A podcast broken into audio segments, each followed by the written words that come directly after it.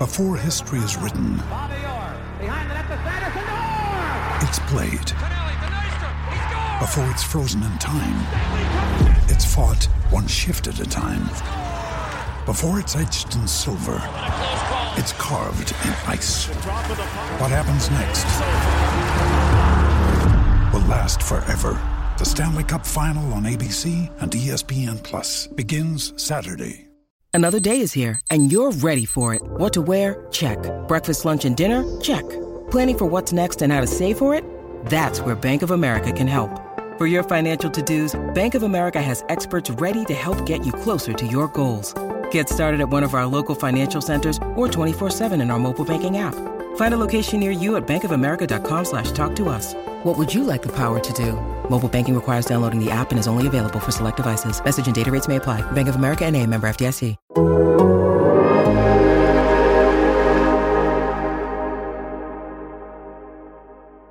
Hello and welcome to the Game Theory Podcast. I'm your host, Sam Vecenie. We are presented by The Athletic. Today on the show, Adam Spinella is in the building. I don't know, Adam, what do you want to talk about? Just like normal stuff, uh, NBA draft prospects, long walks on the beach, movies, things Yeah. of that nature. I think this is one of those filler episodes, Sam, where we just have to find something to talk about because there's nothing else going on in the NBA world right now. So I, you know, I think that's probably the right call here. It's not like it's trade deadline week, and it's No. not like Kyrie Irving demanded a trade on Friday and has received a trade on Sunday already. The Brooklyn Nets have moved Kyrie Irving and Markieff Morris to the Dallas Mavericks for Dorian Finney Smith, Spencer Dinwiddie, a 2029 unprotected first round pick, and two second round picks. Now, I, we had planned to do the big Kyrie podcast because I assumed that the Nets would wait until later this week to do whatever it was that they were going to do. Call Kyrie's bluff, retain Kyrie, uh, or move him, see what the best offers are that come through. I did not expect Dallas to so immediately just decide we're going for this. We are we believe that we are the right situation for Kyrie Irving and to offer as much as they did. And I'm sure that when Brooklyn saw this offer, I- I've gotten some. I've gotten some other teams that have, or other like sources around the league. I don't want to like throw out actual offers. They've kind of told me what some of the offers were. This was by far, like from what I gather, the best one. Um, and of course it was because Brooklyn. This is the one Brooklyn accepted, right? So it is intriguing to me that Dallas decided to just so immediately go all in on Kyrie Irving, given what we know about Kyrie Irving. It's an intriguing fit on the court. It's an intriguing decision by Brooklyn to prioritize more current players, guys that can help their team now, as opposed to assets that could maybe help them down the road outside of that 2029 unprotected first round pick. Where do you immediately fall when you look at this deal, Adam? Let, let's just let's just go first impressions. When you saw this, what did you immediately see? Yeah. So the the first instinct for me wasn't to think about an overpay from Dallas. It wasn't to think about like really the the expedience in which they got it done. I think the Mavs needed that first initial offer to be really strong in order to make sure that they closed the, the deal on this thing before letting anybody else up their offer, up their ante, and kind of match what the asking price was. So once Dallas made that decision, I think the the manner in which they moved forward, getting it done within 48 hours, giving up exactly what they gave up was the right move. That said, I'm, al- I'm always going to have questions about trying to get a championship level situation out of Kyrie Irving.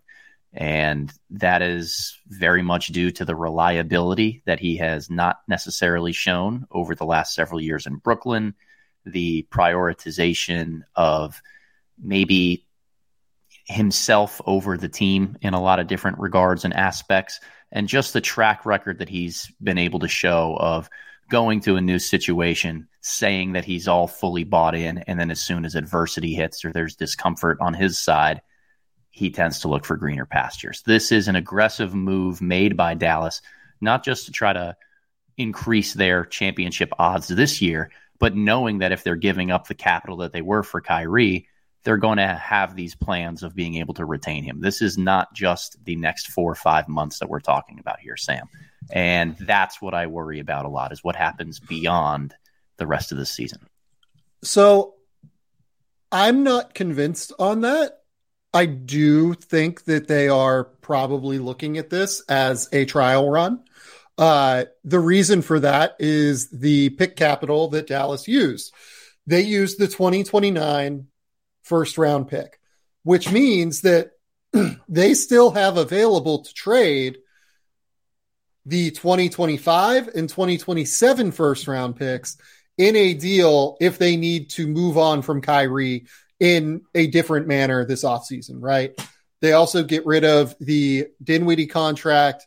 Uh, they move off of the Dorian Finney Smith deal. Not that Dorian Finney Smith is someone worth moving off of. He is an eminently reasonable contract worth something like, I think it was a four year, $50 million, $55 million extension that he signed midway through last season. Um, but it does open up some flexibility for them uh, moving forward, especially if they could potentially move off of the Davis Bertans deal, move off of the Tim Hardaway Jr. deal. They have some interesting optionality moving forward if they decide that this Kyrie deal isn't something they want to move forward with after this year. I would imagine that they're looking at it as they are hopeful that this works out great and that they are able to re-sign Kyrie. Let, us talk about what Kyrie has done this year. And in his time in Brooklyn. So let, let's let's just buzz through the off court stuff first because unfortunately the off court stuff impacts his on court availability. So his decision to not get vaccinated last year, something that probably will be less in fact definitely will be less of a problem in Texas than it was in the like New York City essentially. That caused him to miss a substantial portion of last season. He has also missed some time due to sharing an anti Semitic video on his Twitter page. He got suspended for a minimum of five games. I believe he ended up missing eight games because of that. This is also a guy that I think in like eight seasons of his 11 in the NBA has missed something like 20 games. He does tend to just miss time here and there, right? And you would think that that won't necessarily get better as his career continues to age, as he gets older, everything like that. Uh, there's the locker room factor. I don't know Kyrie. I don't really, frankly, have interest in knowing him, but it is something that is an important thing to note here as well. Here's the other thing that's important Kyrie has been absolutely incredible when he's been on the court yep. this year. Kyrie is averaging 27 points, five rebounds, five assists. He has a 60.4 true shooting percentage or something like that. He is absolutely awesome. He's been an incredible second fiddle next to Kevin Durant. He's the guy that handles the ball more than any other player on that Brooklyn Nets roster because Ky or because Kevin Durant is such a assassin in terms of when he gets his touches, when he gets his uh, uh you know time of possession essentially. But Kyrie has been great. He has been everything that Brooklyn kind of wanted when he's been on the court this season next to Kevin Durant. He has been the isolation creator. He's been willing to occasionally move off the ball when the time has called for it. Everything about what Kyrie has done this season, he is very deserving on the court of his all star starting nod. Like he has been incredible this season. And this is a genuine top 20 player in the NBA that is getting traded. And those guys don't get traded midseason all that often. So if you're Dallas and you're looking at this and you think you need to do something, and unequivocally, I think Dallas was desperate yeah. yeah. to make a shakeup move in some regard, given the way that their season has gone. It's been a little bit too roller coastery, roller coastery, a little bit too up and down on top of it, you look at what has happened with them in the past with high level point guards. Jalen Brunson was a terrific partner last year in the playoffs for Luka Doncic. All due respect to Jalen Brunson, Kyrie Irving is a better player than Jalen Brunson. So could that even be a more elevated circumstance of what Dallas is able to get out of this fit together? Maybe. Uh, honestly, like I'm, yeah. I'm willing to hear that out. What are your thoughts as you kind of think about the on court fit of Kyrie here? I think the offense is going to be superb. And let's just start there because I think we could probably spend a lot of time diving into the defense, and I'm sure we will. But we will. The, the offensive fit between these two guys, in theory, makes a lot of sense because of Kyrie's ability to shoot, because of the need, particularly in postseason play, to have another creator next to Luka so that he's not just doing ISO ball for 48 minutes against really good teams and individual defenders. It, it checks a lot of boxes for them. I think the most important part of this is trying to add a little bit more motion or movement into their playbook because these are two incredibly smart basketball players who can leverage situations where defenses try to gamble against them or are slightly out of position. And when it's just dribble, dribble, dribble, high pick and roll, isolate, switch, and play, I, I don't think that does enough to force defenses to rotate and put them in disadvantageous positions. When you have these two guys who are some of the most physically capable off the bounce and really smart at recognizing those mistakes, there's got to be some form of, of movement and increased activity on the offensive end to leverage that. Maybe that's more like Luka Kyrie pick and roll in different situations where they're screening for each other. I think mm-hmm. there's definitely room for you know, having one of them be like a a guy who comes off of wide pin downs while the other one creates from the top of the key or, or the opposite wing, and they use that as a decoy to occupy. I think there's some screen to screener action stuff that you can do. Like there's there's a lot that opens up playbook wise yeah. where this is not going to be just the stagnant offense that we've seen from from Dallas, while also knowing whenever they need to, they can go back to that Luka's probably the best player in the game right now, creating an advantage for his team in a one on one situation. And now they add a great floor spacer and a guy who can get downhill, attack, attacking closeouts whenever he needs to. So, yeah, I do think that one thing that's interesting here is that while Luka is the most ball dominant, heliocentric player in the NBA, he, he just is. If you look at the numbers, there, there's just not really a case otherwise for it in terms of time of possession, dribbles per touch, everything like that. He he's the guy that dominates the ball most across the NBA. In this offense, there is also real space for other guards to be able to get real time time of possession. Yep. How many minutes per game do you think Spencer Dinwiddie had the ball in his hands uh, this season per game? Uh, no idea. Yeah, absolutely not. 5.7 minutes per game. Jeez. How many minutes per game do you think Kyrie Irving had the ball in his hands in terms of time of possession? I'd guess a little more than that. 5.7 minutes per game. Wow. They're both really? right around the same. Now, I think that Kyrie has never played. I went back and looked at like the time of possession that LeBron had back in 2014 all the way through 2017. Kyrie has never played with someone this ball dominant. I, I think people don't really recognize how much LeBron was willing to kind of shift off the ball a little bit more often when he was younger uh, and when he was in that situation in Cleveland where they were trying to win a title and things were going the way that they were going, which is to say, pretty well. He was willing, especially in the regular season, to play a little bit more off the ball than what people remember. Luka has never done that. Luka has also never really been asked to do that in a way. Now, what, what does that mean? I don't necessarily know. Luka is one of the smartest basketball players, like in the NBA, maybe that's ever lived on planet Earth, right?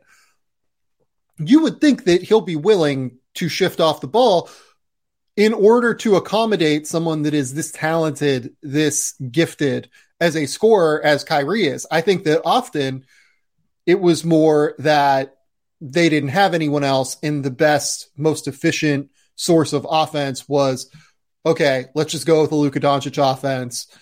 the best thing we can do every single possession is run a ball screen for Luka and then run a secondary action off of it. If he sees it, great. If not, Luka's probably going to be the guy that gets us the best shot. But with Kyrie, things will be a little bit different. More than the way that Kyrie adjusts to this, I'm interested to watch the way Luka adjusts to this. I think he is the one in general for Dallas that is just drastically more important here. Yep. Um, both short and long term, right? Like, pers- like let, let me just be clear. I probably would not have done this if I was Dallas because I would be terrified. This is a high risk, high reward move. I would be terrified that going out and trading for Kyrie Irving is the thing that starts the downfall toward Luka leaving my organization. And that's just not something that I would ever want to risk, period, point blank. And maybe it won't. Maybe it'll just be like a half season that we all laugh at. Remember when Kyrie Irving played that half season in Dallas because, uh, you know, the Mavs and Mark Cuban went out and acquired him, and they thought that his relationship with Nico Harrison and Jason Kidd would be able to calm him down and, you know, get rid of all of the wild stuff that Kyrie does off the court. remember, they, they did this with Rajon Rondo one time and it didn't work out, right? Yeah, like yeah. Dallas does this. Or it could be a situation where it works out great. They go to the conference finals again. And then next season, the season after, Kyrie starts to do as we talked about, Yep. continue to wear out his welcome, which he has done in every place that he's been so far. And that ends up being frustrating for Dallas, for Luka Doncic, for everyone involved. So Yep. it's it's a fascinating. Th- this is the most interesting deal I've seen made mid-season in the NBA. I think that I can remember, Yeah. like point blank. I, I cannot remember anything this interesting in terms of both short and long-term ramifications across the league. So uh, I keep going back to the coaching side of me, right? And thinking about this is a team game. Your aspirations, whenever you step into a locker room, are to win a championship and maximize the group that you have. And Lou Holtz, when he was coaching at Notre Dame, used to always ask players on his teams the same three questions every year Are you committed? Do you care about others? And can we trust you? And that was his litmus test to trying to figure out if guys were about the right things on their team.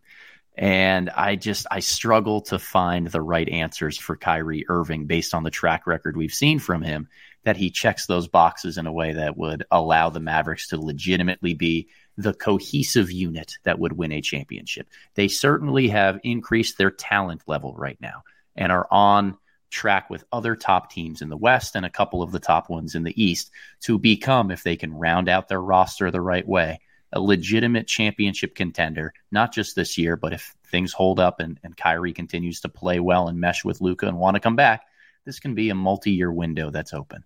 But Yeah. the only way that they actually break through and win that championship is if all of the pieces align chemistry wise, if there's dependability within their locker room, and the people who they need to show up will show up and sacrifice for each other. And that's just one area that I'm not fully willing to trust Kyrie Irving based on all that we've seen dating back to the moment he requested a trade from Cleveland and ended up going to the Celtics. First and foremost, you can't bring up Lou Holtz uh, as a coach without me thinking of Ty Schmidt doing a Lou Holtz impression on the McAfee show. Uh, it's literally the funniest thing I think that anyone does in sports media, like consistently. Uh, second, let, let's talk about the coaching side because I think where they're going to be most taxed and tested is on the defensive end, right? This Oh, yeah. is now a team where it's Luka Doncic, Kyrie Irving, and frankly, like Christian Wood is now like a very important piece here for them. Christian Wood is not a great defender. Kyrie is not a great defender. Luka is a Luka's a better team defender than what he gets credit for, but for the most part, Luka takes possessions off because of the offensive load that he carries a lot of the time. Right. So I don't really see a world where that triumvirate together, along with Tim Hardaway Jr., who's like not like outwardly terrible on defense, but is not great on defense. Um, along with, you know, like even like Dwight Powell, along with guys like, you know, guys like Josh Green and Maxi Kleber become really, really important. They really need Maxi Kleber uh, to come through, I think, in a substantial way defensively for them in the playoffs. But I, I don't see a trio of Kyrie, Luka, Christian Wood being able to defend at the level necessary in the playoffs. That doesn't say to me that they're screwed. That says to me that there's probably another move coming more than anything because yep. they need to either get a super high level rim protector or they need to like accentuate their depth on the wing. To me, I would probably go the route of the rim protector personally because I think that you can live with guys like Maxi Kleber, Josh Green, Reggie Bullock on your like, you know, three, four, you know, wing, two, three, four, wherever you want to call Luka, You can live with like two of those three guys being on the court with Kyrie, what would you do in this circumstance? Like, how would you go about trying to make this a tenable defense? Because right now, I don't see this roster as a tenable defensive no, roster. I don't either. Uh, and that's a really tough question to ask. I think if I had the answers, I'd probably have called Jason Kidd already and offered uh, my resume up to join him for the next few months. But uh, to me, it starts with lineup construction and how you want to build your roster. And Dallas is going to have to lean into the offensive end. They know that that's their bread and butter now. So every lineup should be about having enough defensive potency to get by while leaning into just having the most devastating offensive attack they can. And to me, the way that you do that is obviously you have Kyrie playing the one, but you need Luka playing the two when he has a relative size advantage, when he's been surrounded by bigger guards and wings, and the Mavericks can set high pick and roll, high ghost screen actions, and force switches where now Luka has maybe smaller or worse defenders around him.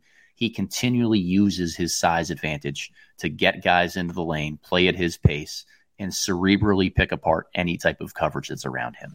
The higher on the the wing you play him. You play him more as the three, or even in small lineups you play him as the four. I don't think that that has as much impact or potency. So making sure that it's Kyrie, Luka, a big, and maybe a couple other wings is the best lineup strategy to me. So then, as we're looking forward to how do you construct a really impactful defense, you need to find a way to mitigate Kyrie Irving getting picked on. That's what it comes down to. We see it every year in the postseason. Teams try to go after him a little bit.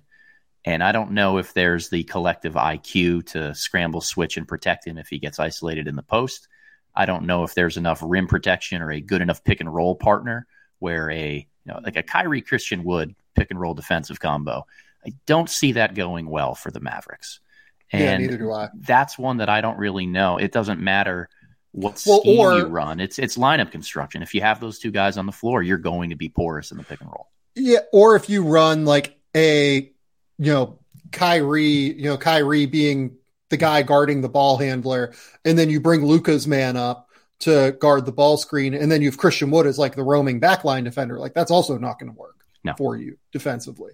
So th- they need to do something. The problem is that like there aren't a ton of like high level rim protectors that are out there on the trade market right now. Like it, it's actually kind of hard to find the guy that makes a lot of sense for them with this roster. Like, I'll, I'll be honest with you. Like, I, I actually can't really find it in terms of like what guy they should target. I mean, the ideal player for them, frankly, now is Jakob Poeltl. Like if they could go out and get Jakob Poeltl for a reasonable contract, that or for like a reasonable deal, that that's what I would do. Like an incredible screener for both, you know, Kyrie and Luka, a real rim protector who would really help your defensive infrastructure in the middle. I just don't like the cost for Jakob Poeltl publicly has been two first round picks for San Antonio. Could you do like Josh Green, you know, something for salary matching and a first. I don't even know that that really works for Dallas because Dallas then loses one of the wings that right. they actually kind of desperately need. Like Josh Green's been really helpful for them this mm-hmm. season throughout uh, his time that he's been on the court. So just his energy, his activity level, he, has been really, really good.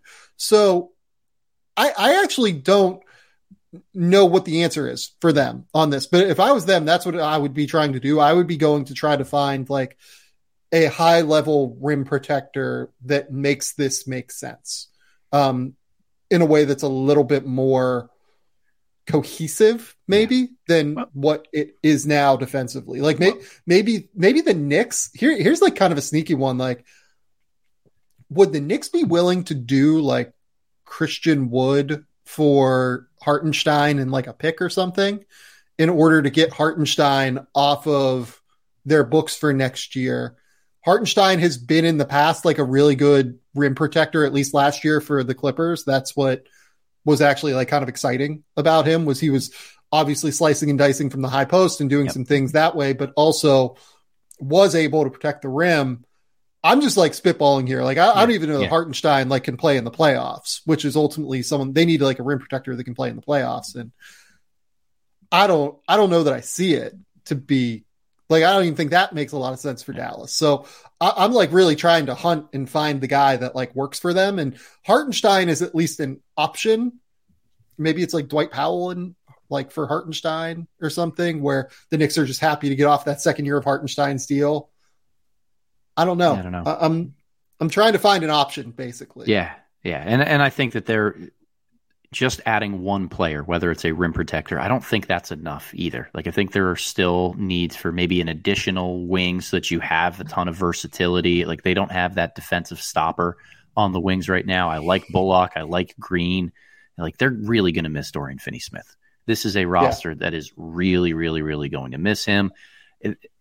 If you know we're talking about acquiring Kyrie and talking about banking on the least dependable player in the NBA over the last few years to continue to show up over the next several months, do they need another insurance guard because they're completely devoid of ball handlers outside of of Kyrie? Uh, honestly, I, I, think the answer to that is no because if Kyrie, if that happens with Kyrie, they're fucked anyway. They are. So like you you might as well just try and prioritize the things that work with Kyrie and Luka because if Kyrie, if one of Kyrie or Luka isn't there, they're screwed anyway.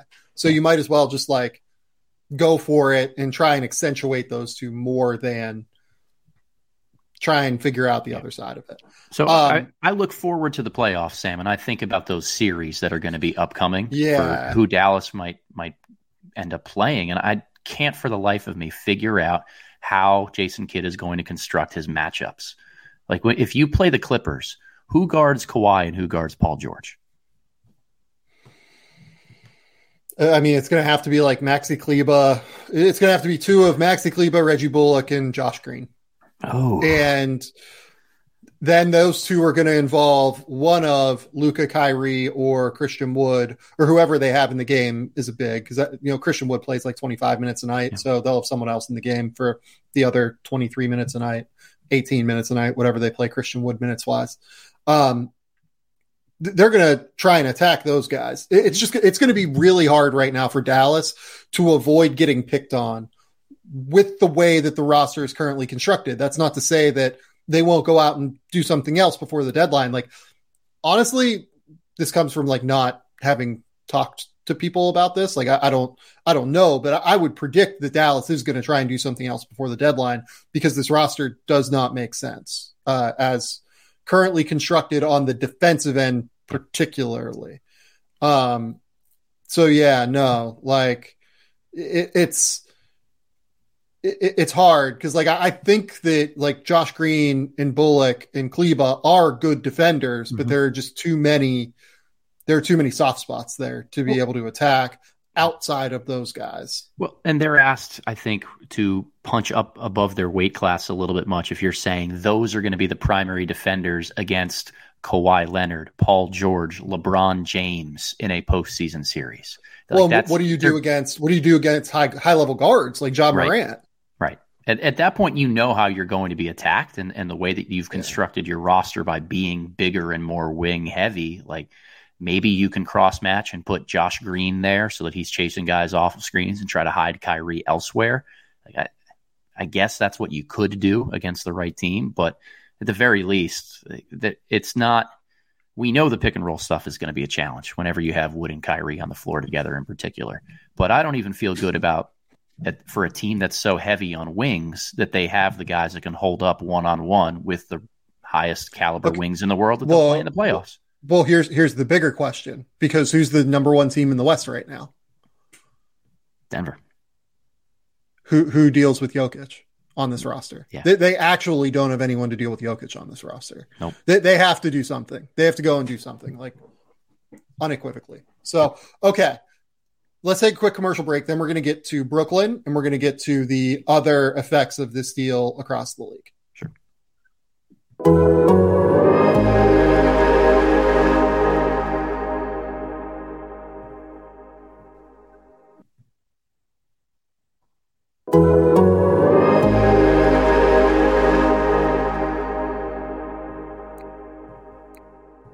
Okay, we're back.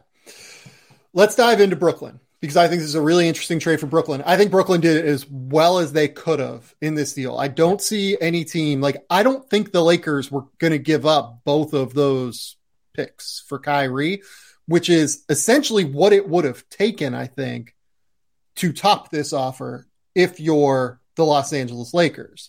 Uh, getting like Dinwiddie and Dorian Finney Smith, Dorian Finney Smith, who is easily movable for another first round pick. Like if they want to turn around and move Dorian Finney Smith and like in the offseason, if Kevin Durant tells them they want to go, that is like assuredly another first round pick that's coming their way.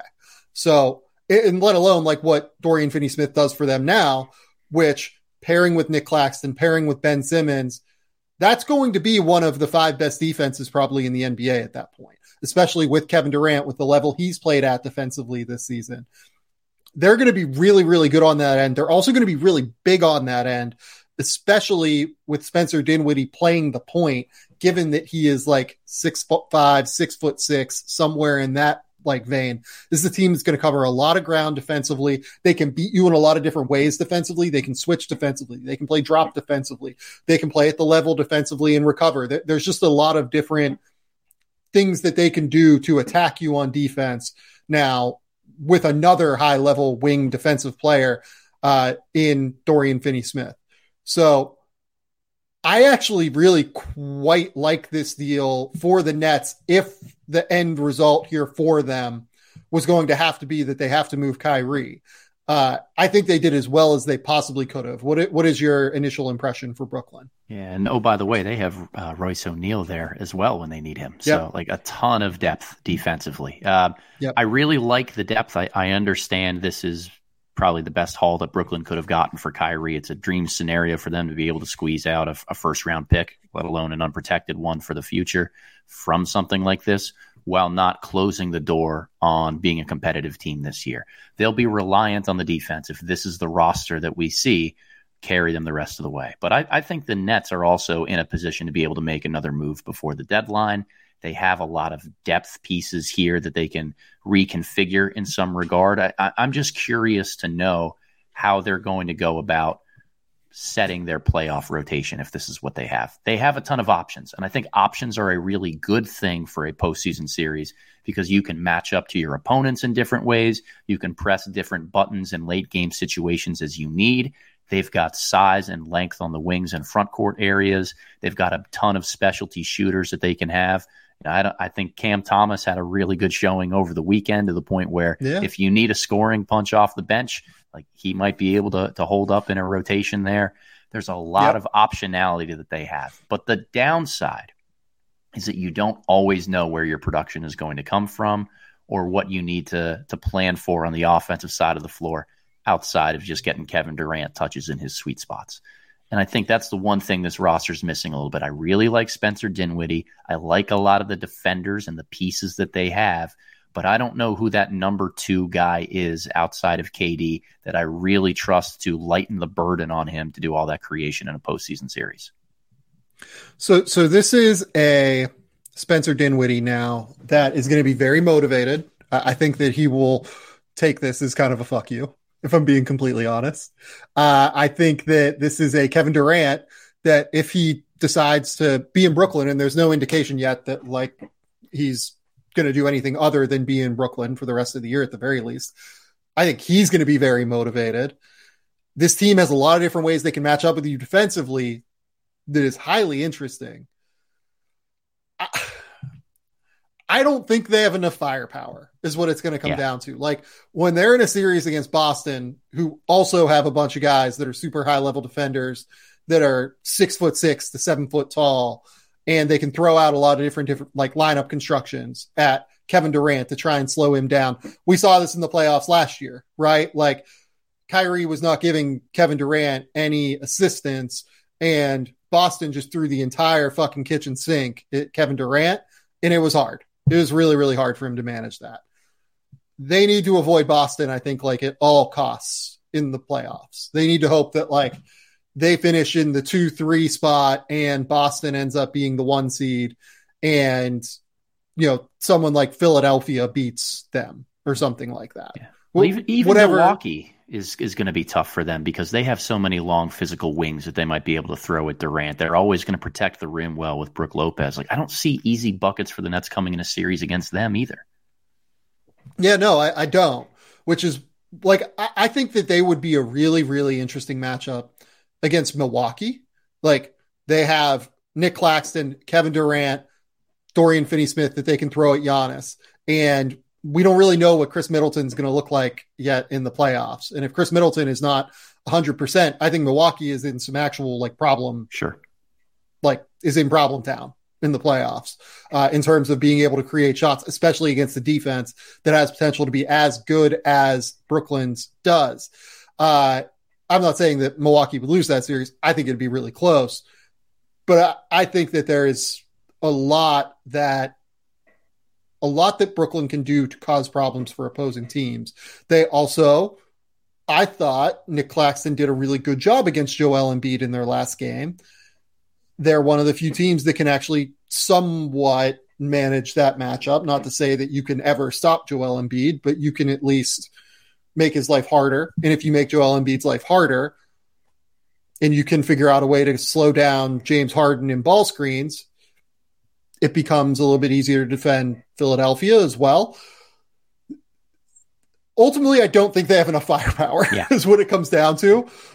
But they have enough to make life exceptionally hard in a playoff series when they also have Kevin Durant, who is still like up until he got hurt recently, one of the absolute best players on planet Earth honestly like probably has a case still to be the best player on planet Earth prior to that injury. So when you have that guy and you have all of the defensive versatility in the world and you have a decent secondary creator in Spencer Dinwiddie and a ton of shooting, by the way, yep. and whatever Ben Simmons is, like I, I think that we should probably stop yeah. Assuming there's going to be a star turn from Simmons, but if he can be a secondary creator next to Dinwiddie and they can run some short roll action, they can get him kind of passing and kicking out to Durant, to O'Neale, to Finney Smith, to Seth Curry, to Joe Harris, all of these other shooters and floor spacers that, by the way, Dorian Finney Smith gives them more cover to be able to have on the court offensively. I don't know, man. Like there, there is something there. There, there, there is this is not just like a pushover no. now, I don't think. Like this is like a good team that could cause opposing teams problems, I think. I think so, but I also think that what we know about winning championships in the NBA over the last 10, 15 years is that you probably need more than one star caliber player. You need, you need to. And the Brooklyn Nets, unfortunately, have gone from having two to now having one. As much as we can like the auxiliary pieces around them, the versatility for their lineups, betting on Dinwiddie to come out with a chip on his shoulder and really want to play hard, Kevin Durant has gone from having uh, another star alongside him to now being the only guy in town. And I wonder, A, how is that going to hold up in a postseason series when we know that teams like Boston have had success in taking him away or at least making his life really, really challenging as the only star that's operating. And B, does he look at the rest of this roster and feel like it's 100% good enough for him to want to stay through the deadline? Like, I, I don't want to conject about anything. I'm not saying that I'm, I would assume Durant would ask out for a trade, but I also wouldn't rule it out at this point either. If he looks at the roster and says, this might be too hard to win a championship right now, I have no idea. So, as, as far as I know, this deal has not been like officially put through the league office. And I wonder if this is something that John Hollinger, my colleague over at The Athletic, brought up. I wonder if they spend the next like day or two canvassing the league to see if there's a way to rope in a third team with like the Finney Smith deal, with the um, Spencer Dinwiddie deal. Could Chicago look to move like one of DeMar DeRozan or Zach LaVine? Could you know? Could Toronto want to get involved in something like this in order to like try and shift around uh, stars and try and pick up assets? I don't know. They also have the Ben Simmons deal that they can just functionally do that with anyway. And if I was Brooklyn, I'd be trying to use that deal to do a like separate star move.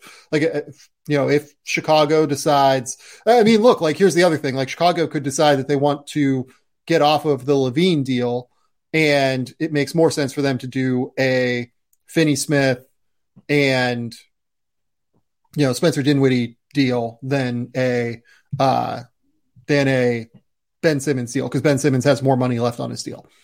I don't know, but I think they're probably another trade away. I will be interested to see if they look to go down that road or if they look to ride with this team into the playoffs, see where it goes. And then if it goes nowhere, maybe Kevin Durant requests a trade in the offseason. Maybe he doesn't. Maybe they try and bring in someone like a DeMar DeRozan, Zach LaVine in the offseason. Uh, if Chicago decides to change their tune, or maybe if Bradley Beal decides to change his tune about being in Washington, who knows? I, I, think that there are a lot of options that could come available. We will see the way that that works out. Is there anything else that you want to talk about with Brooklyn outside of them being still? I think they're still very competitive in the East.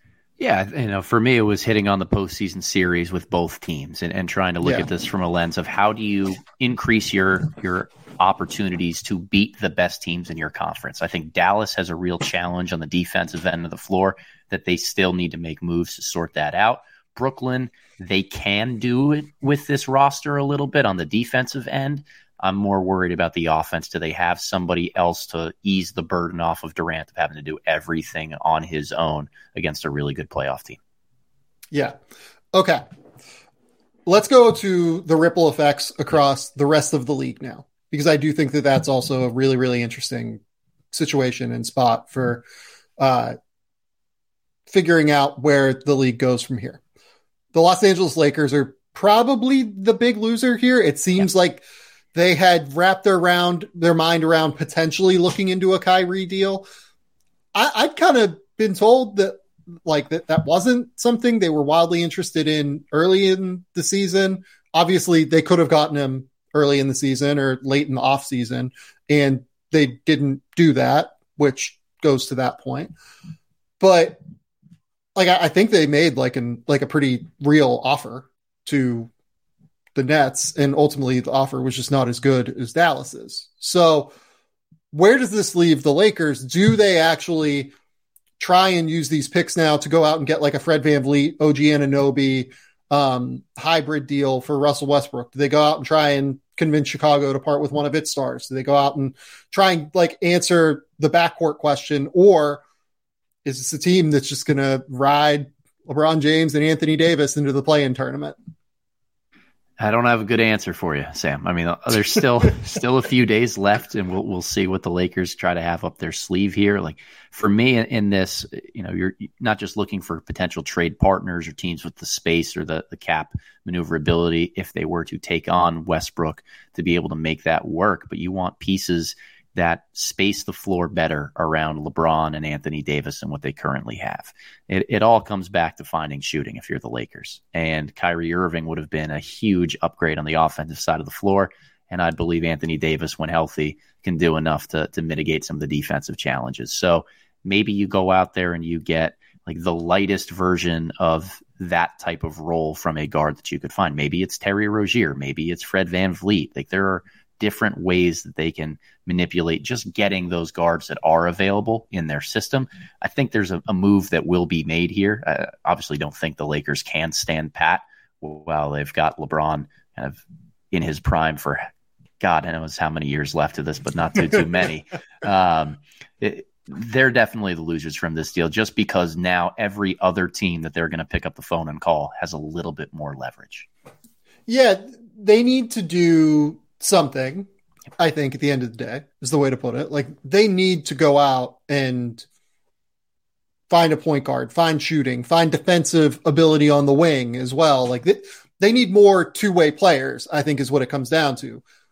The Toronto deal is the one that just makes a world of sense to me. If Toronto decides at the deadline that they want to shift into, you know, pseudo rebuild mode. Maybe not quite like full rebuild with Scottie Barnes and Pascal Siakam there, but if they want to cash in on OG Anunoby, if they want to cash in on Fred VanVleet, Gary Trent, I wonder if they could do that.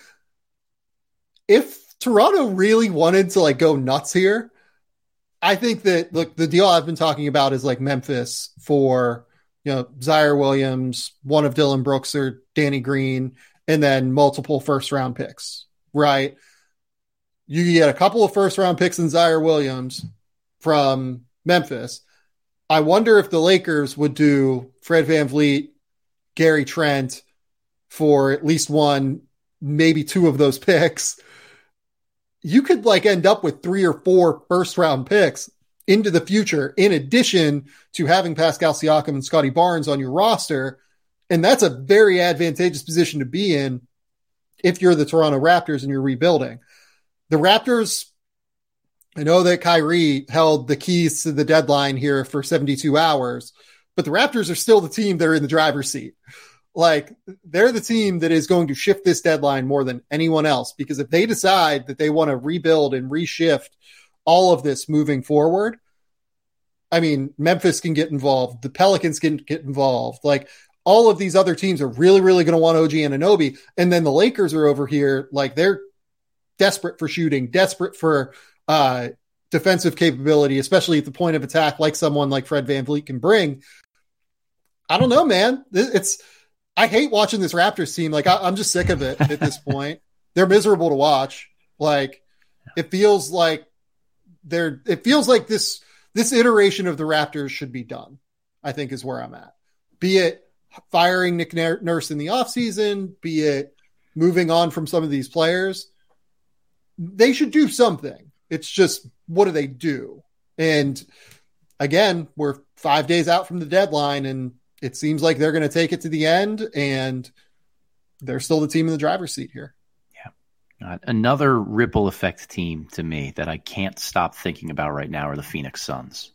Yeah. Uh, whether it's the long expressed interest that they have in Kevin Durant or going back to this past summer with trying to think about that as a rumor and I'm not I'm not out here trying to say Kevin Durant's going to ask his way out of Brooklyn over the next three or four days, but you got to look at Phoenix as a, a team that wants to hit that button as many times as possible to probe the Nets to see if they can make something happen.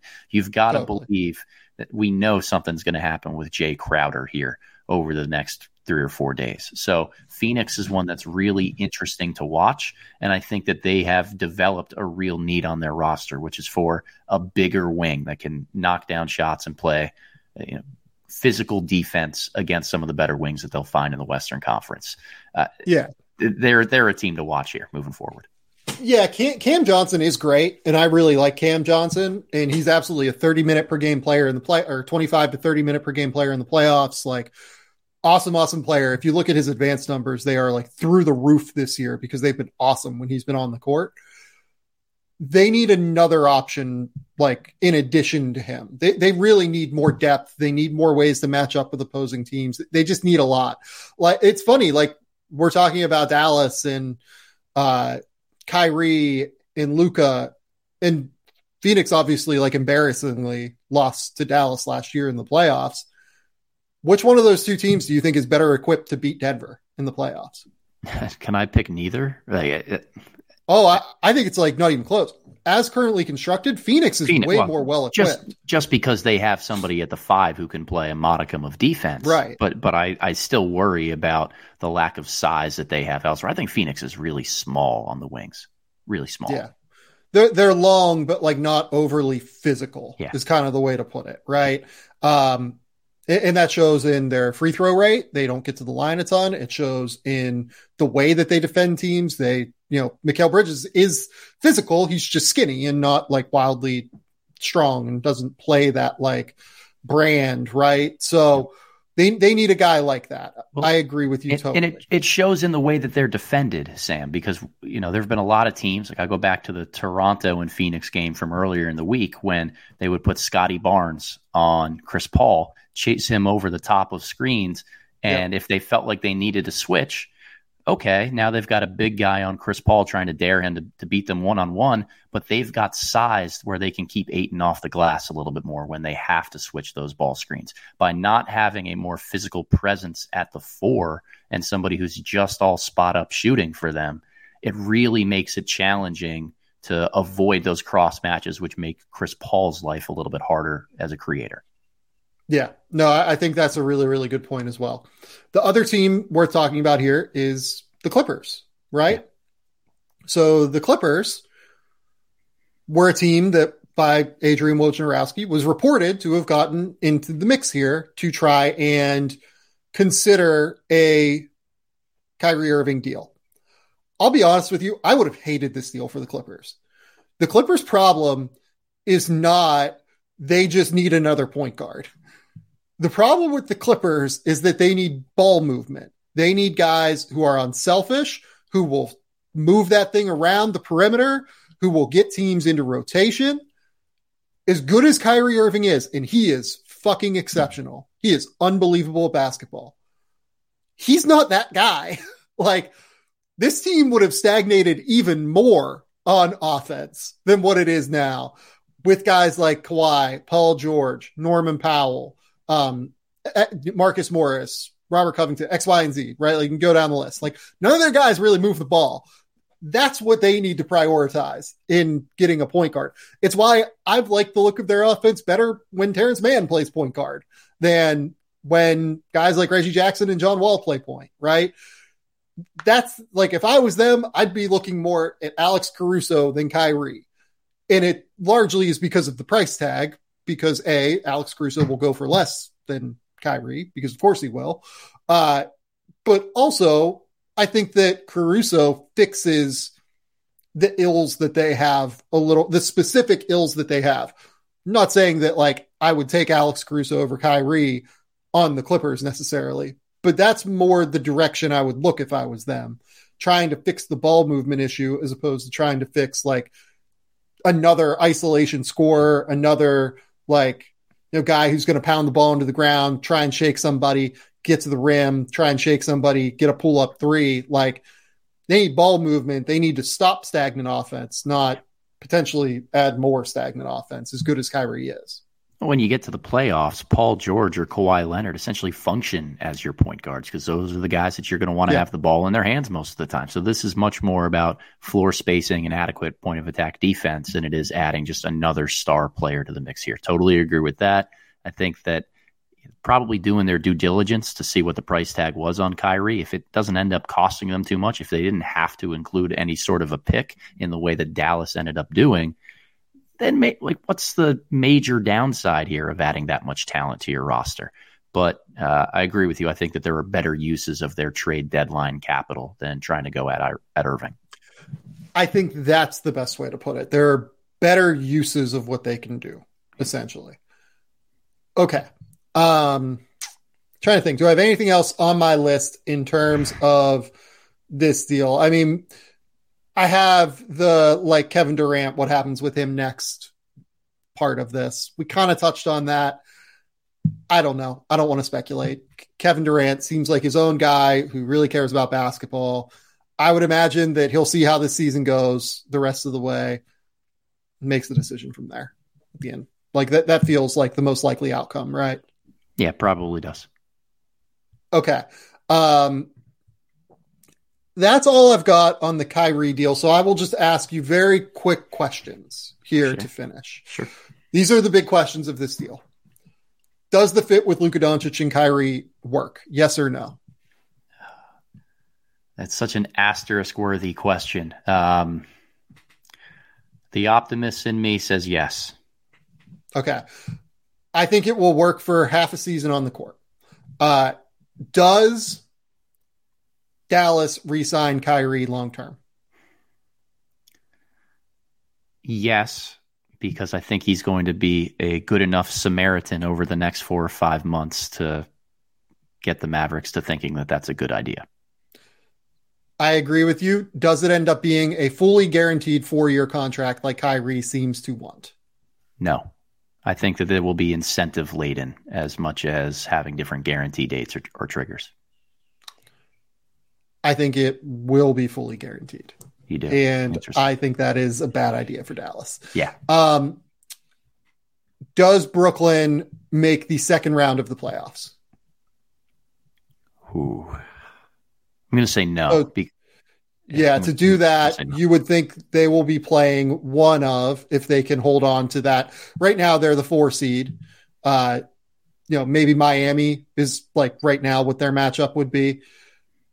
Maybe they end up falling Yeah. to six. Yeah, they Cle- end up playing Philly.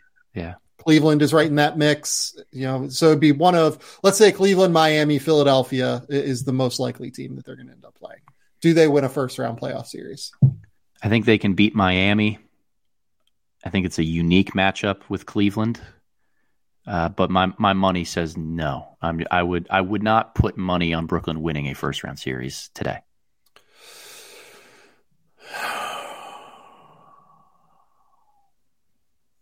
I am going to say yes that Okay. they do still because I, I believe in Kevin Durant.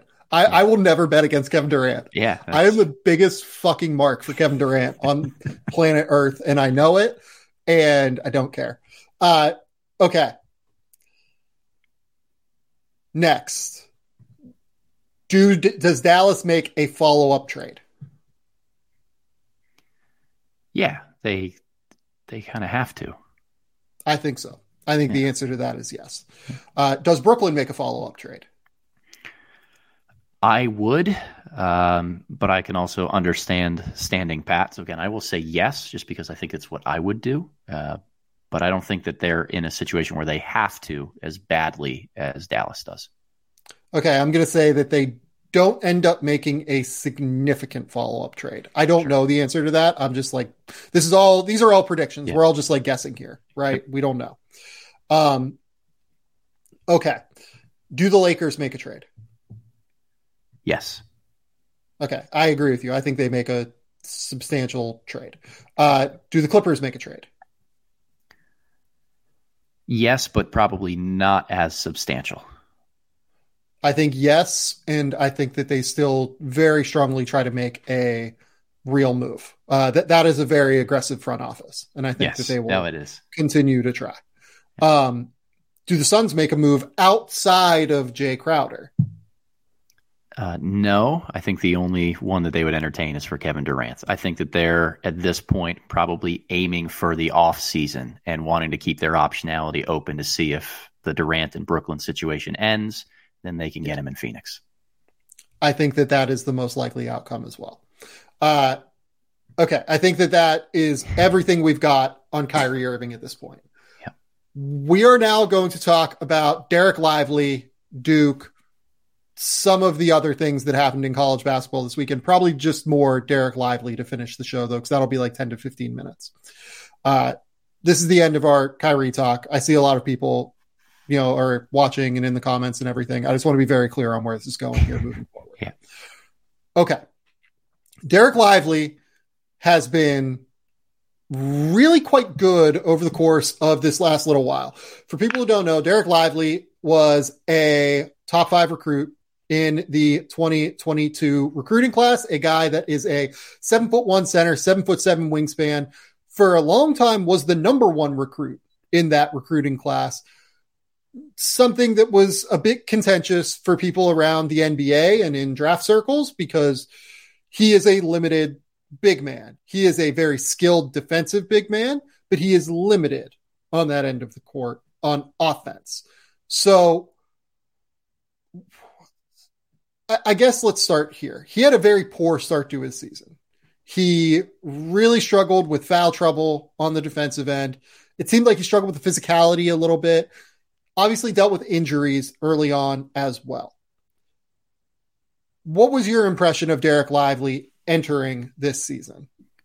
I was really high on Lively, really, really high on him. Uh, had top, I think, top 10 or 12 on my preseason board, kind of where things were opening up because I bought into some of the versatility of tools that he might be able to bring to the table. He's a 7 1 big who moves decently fluidly, has major length, and really good shot blocking instincts. I think what we might have overestimated is how guys who are that big and have been able to just get by on their size, their length, their athleticism their whole life have a learning curve for understanding how to defend against other experienced high level scorers.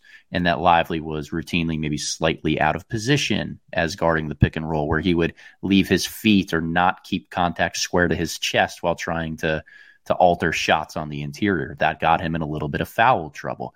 But as we've seen throughout the year, he has started to build some of those habits. And it leads me back to this preseason evaluation where when you have a big that has all of these tools in the way that Lively does on the defensive end of the floor with his size, with the way that he moves his feet a little bit if he's strung out and forced to switch, with just how dang good he is at protecting the basket. You believe and you buy into the tools, not necessarily the production that you get from day one. So Dereck yeah. Lively is very much a guy who rewards patience that you have with him. And we're starting to see that over the last few games with the Blue Devils. So let's talk about the defense first because yeah. I think that's the important place to start. Over his last three games, he's averaging 10 rebounds, five blocks per game. He's actually staying on the court at a really high level. He's starting to play with significantly improved verticality at the basket. On top of that, uh, that game against North Carolina, he was just the best player on the court. No doubt. He took three shots in this game. He had zero free throws. And he was, without question, the best player on the court in that game against North Carolina. Tell me about why that was, Adam. The impact that he has roaming the back line and being able to protect the rim is absurd. But yeah. when he is tapped into understanding his role as you need to go out there and alter shots and just get a hand on every loose ball or every rebound that you can, then yep. he is going to be really impactful. And, and he matched Carolina's interior presence and, and really did a great job of just dissuading their guards from being able to attack the basket. If there's one thing that we saw by the, the final few minutes of that game, it's that the Tar Heels turned into a jump shooting team and it was because of the presence of Dereck Lively down low. Yeah, no, I, I think that that's absolutely de- like dead on across the board. Um, he had eight blocks and 14 rebounds in this game. He was everywhere. Like he was absolutely everywhere. He's everywhere in ball screen defense. He was everywhere as a help side rim protector. He was everywhere. It's just like a primary guy being ready for drivers to come into the paint. Uh, he used his length to cover the ground of the court exceptionally well throughout this game and essentially like shut off Armando Bacot, yep. who I think had zero shots over the course of the last 12 minutes in this game. He shut off any sort of efficient offense from Caleb Love and RJ Davis. It felt like North Carolina got very, very few paint touches throughout the course of that second half. And they were largely a perimeter based team. And when you do that, it's going to be very, very difficult uh, to make it work against Duke. This is the vision for Lively all along. That the, totally this type of defense is who he is meant to be. This is how he makes an impact. Has it taken him a little bit longer to get to this point? Yes, but over the last three games and and really through ACC play as we've gotten into January, he's been solid and sturdy. But now that he's getting a ton of minutes and, and he's you know, back into that starting rotation, he's been really, really, really good on the defensive end of the floor to the point where he's definitely in consideration in that middle part of the first round. He should be because he's he is a game changer on D. I think that's right. I was lower on him uh, up until this little run here. And by the way, the Georgia Tech game, he was also phenomenal. That's the other game I watched of theirs recently. He was really, really great in that game. What do you do with him on offense? Is it really just a matter of, okay, like in the NBA, he'll have more space to be able to roll to the rim. He'll have better point guards. Like he'll have more experienced guys at hitting rollers. You can just make this work. Or is he just substantially more limited than that? And it's a, like, it's not even like a Clint Capela ish offensive uh, package of skills here. I kind of think that that's all it is, Sam. Is he just needs to be in pro level spacing and with competent guards. Uh, that's not to be a that's not a shot at Tyrese Proctor or Jeremy Roach by any means. I think they're really good college players, but the whole philosophical building of this roster has not been around pick and roll and pick and roll spacing. Yeah, you're starting Kyle Filipowski, you're starting Mitchell, and like so much size and a lack of floor spacing. You've got a, a handler in Tyrese Proctor who's a shaky at best three point shooter. Where does and young, very very young, very young. They're they've been playing Jaylen Blakes a lot of minutes, who's doesn't give them a ton in terms of floor spacing and offensive output. And n- nobody cares when Jaylen Blakes or Mark Mitchell have the ball on offense. No. All due respect, like I, I really like. I, am intrigued by Mark Mitchell. Uh, I, I think he's shown a lot defensively this year, but there, there's just not nobody cares when they have the ball on offense. No, and and it makes it so easy to clog up the lane against Duke. Every time that Roach or Proctor get into the lane and have somebody on their back, they're going really slow and playing out of hostage dribbles and control because that's the type of guys that they are. They're not the most explosive athletes getting to the rim. They're not quick decision, get into the lane type of guys. That tends to narrow the window for Lively as he screens and rolls to the basket where he's able to catch and finish without getting interrupted on that. This is an offense that does not put him in any type of advantageous situation. And what he's figured out over the last few games and why he's been able to elongate his minutes is he just says, screw it, I'm going to go out there and get offensive rebounds. in yeah. in three of his last five games, he's had at least five offensive boards. That's how he's making an impact. He had a crucial one down the stretch last night that allowed Duke to retain possession late and end up getting a really quality look he's doing the little things. And I am willing to bet on a guy who has his tools and has done enough of the little things to just make it work with the roster that he's on. That if you put him as a true screen and roll big with crafty, creative guards who are threats to score it and are surrounded by good floor spacing, Lively will piece enough together on offense to be just fine. Yeah, I think I'm coming around to that too. I still don't know that you take him in the top half of the first round. In fact, I don't think you do. I think he is just a little bit too limited for that. And if any of the defense does not translate, like he is a non entity in the NBA. Like he is a backup big. Uh, he needs to get stronger. Needs to get stronger through his lower half, particularly, I yes. think. Yep. While retaining that movement, which can sometimes be a little bit tricky for bigs and for NBA teams trying to help uh, build uh, NBA centers, basically, because sometimes they do lose that movement skill. I I think I would take a flyer on him in the 20 to 30 range at this point. Yeah. I do. Um, you know, we've been talking all year about that range being not a dead zone, but very up for grabs yeah. right now is the way to put it. Jalen Hood Schifino seems to have just like run up and grabbed it with open arms and like might end up going in 20, going like at 20, right? Something like that, maybe even a little bit higher. He's been absolutely terrific. Uh, you know, someone like Taylor Hendricks, someone like Jordan Hawkins, someone like Colby Jones, like all those guys, I think at the very least have established themselves as like top 40 picks, certainly. And I think Taylor Hendricks has a chance to go much higher than that. Um, Dereck Lively, I think, is probably going to go higher than that too. Like, I think he ends up going late first round, and we see what happens moving forward. You know, I keep seeing a lot of stuff online about Lively should go back to school for another year and learn how to play offense. I I don't know what another year in the college game would do for him on the offensive side of the floor because he yeah. is going to be so dependent on spacing and really good guard play to create. Well, Well, so so here here would be the case for that because honestly, like I, up until this last little two week run where he's been great, I was kind of thinking he should go back or you know go somewhere else. Maybe not go back to Duke, but go somewhere else at the college level. Um, the case for going back to Duke would have been Tyrese Proctor goes back, has another year of experience playing in ball screens.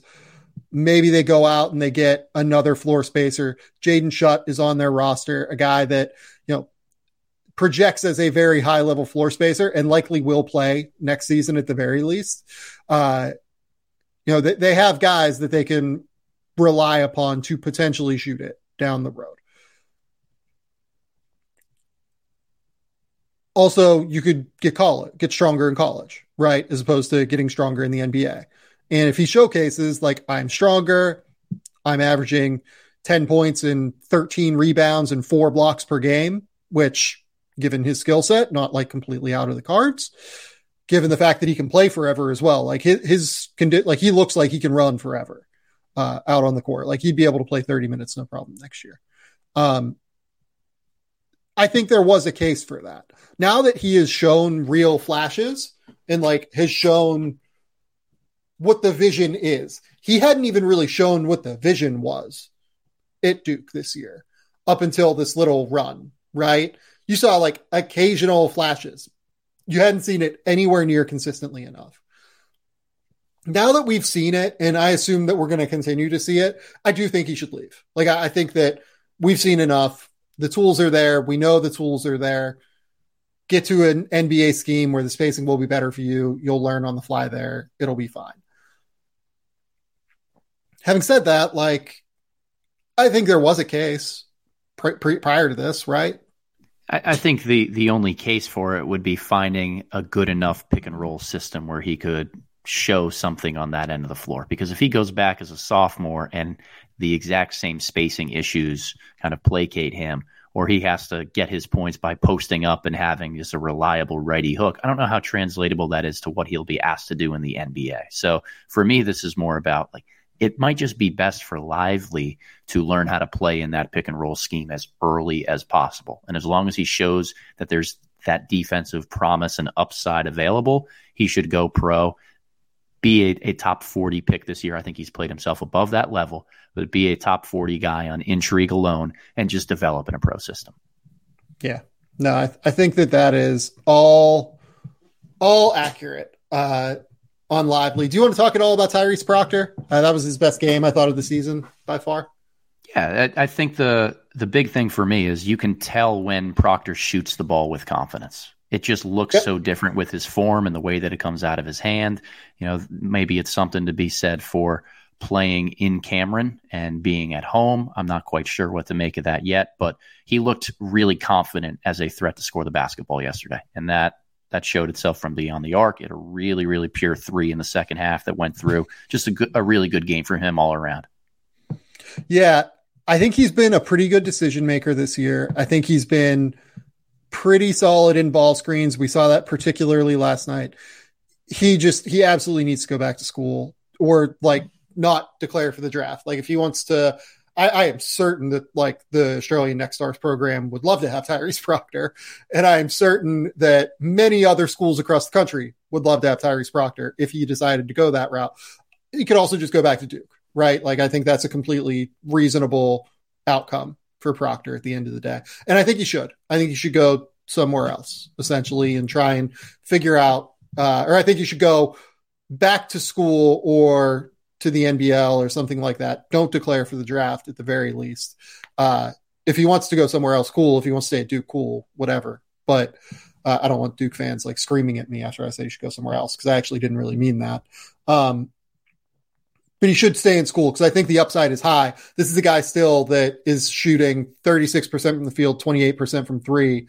Uh, he has real shooting upside. Like I think he has pretty good touch. There's real, there's a real chance for him to actually help himself and be like a potential top 20 pick next year. It's just going to be an extra year, I think, uh, from my perspective. Yeah, and to me, this is just the new recruiting landscape right now and what we have to deal with. The decision for Proctor to go back to Duke isn't necessarily built on how much he can develop there. It's about looking at the incoming class of freshmen next year and figuring out if he's going to have the role and touches to put himself in a better position to become a pro. I think that that's the underrated part of when you look at these blue blood programs that have top five recruiting classes year in and year out. It's not just as simple do I declare now based on what my draft spot would be or stay, come back to Duke. It's I've got to evaluate whether I'm going to get crunched from behind by more talented freshmen next year or if I'm really going to be put in a position to have the ideal role I want as a sophomore just by coming back. And oh, by the way, it is worth noting that Duke has a laughable yeah. recruiting class coming Absurd. in next year. Uh, they have Jared McCain and Caleb Foster. If I remember correctly, I think McCain is ranked a little bit lower than Foster. I actually like McCain a little bit more. Um, I, and I think McCain would be a spectacular fit next to Tyrese Proctor mm-hmm. as a shooter, as a uh, just dynamic shot creating playmaker uh, at like the combo guard next to Proctor, who could run the show and then guard bigger players defensively. They also have Mackenzie Mbakpo uh, coming in, who is an awesome athlete, will play high level in transition. TJ Power profiles really, really well as like a potential stretch big. Mm-hmm. And then, you know, we'll see what happens with Kyle Filipowski. I, I feel pretty confident that he probably goes, right? Like we we feel pretty good that he ends up going pro. I will say something I've been talking about with people is like is, is, there a world where like the NIL money for someone like Filipowski is crazy? Like Kyle Filipowski like could be the first like big time like you know potential national player of the year white dude at Duke where we know that that means something. Uh, he'd have to he'd have to be more of a top 40 guy than like a top 25 guy which is where I think he settles in right now. Yeah. But yeah, I mean, yeah, I, I, have a I have a hard time seeing NIL money being better than a first round pick with the I think the amount of right. money it has with the contractual safety of you know getting linked in for at least a couple years right out of the gates. I I think that it's a, it's hard to if you're a top thirty or thirty five guy, it's really hard to to turn yeah. pros. I think if you're a certain first round pick, yes, and as of right now, I think Kyle Filipowski would go in the first round if you're not, I think that that's like Zach Edey is going to be in the most fascinating situation yeah. this offseason to me. Like, I would venture that those offers crack seven figures for him to stay at Purdue, and we'll see where it goes from there. Right? Uh, does he just decide to start his pro career, or does he stay at Purdue because there's frankly more money to be made at Purdue? We'll see. Um, but yeah, like, look, Proctor could end up in a situation where he's playing next to Jared McCain, Jaden Schutt, like Mackenzie Mbakpo, uh, or Mgbako. Uh, yeah, sorry. Uh, realized I said that wrong the first time. Uh, Sean Stewart and TJ Power, and like you really can go nuts in terms of like offensive firepower around him. I don't. I think that's a really good fit for Proctor, and we'll see what happens with Caleb Foster. I mean, he's another really high level point guard that is like terrific. So, and you know, uh, that's that's something that Proctor will also have to consider. Like, right. is there a chance right. he gets beaten out by Caleb Foster? Right. I personally don't think so, but maybe I'm wrong about that. Who knows? Yeah, um, well, I um, think the dynamic of having Proctor and Roach alongside each other this year has been good enough for for Duke on the perimeter. That having one experienced guy along with a really talented freshman is is a good recipe for Jon Scheyer to try to replicate. Yep, I think that's right. Okay, uh, I think that's all we got today. Spins. Tell the people where they can find your work. Tell the people what's going on with your life, whatever you want to know and whatever you want to say. Well, Sam, thanks again for having me on here. I think this is my first ever like trade deadline rapid reaction podcast to be able to do. It was a fun time. They get wild. yeah, they, get, they, do get wild. Uh, again, thank you for having me. Anybody who wants to follow me online, uh, Twitter account is at the box and one underscore. YouTube is my name, Adam Spinella. Have some scouting videos and stuff continuing to roll out around this time of year. But uh, team I coach has a two week push left in the regular season. So a lot of focus and energy going into there over the next few weeks before really getting into the, the heart of scouting season with conference tournaments and March Madness. Shout out the boys Latin Lakers. Go to the athletic. You can subscribe uh, using theathletic.com slash game theory. That is a great way to support the show. Go subscribe to the YouTube channel. Uh, that is Game Theory Podcast with Sam Vecenie. Uh, go to Apple, Spotify, whatever podcasting platform you use. Subscribe there. Uh, I will have something on the Kyrie deal coming up later today. I will have, or going into tomorrow morning. I will have what else do I have? I have rookie rankings up. I have a thing on the on OG Anunoby's value in a mailbag form. I've, I've got like a million words that I published last week. Go read all of those. I think that that's it. Until next time, we will talk soon. Bye.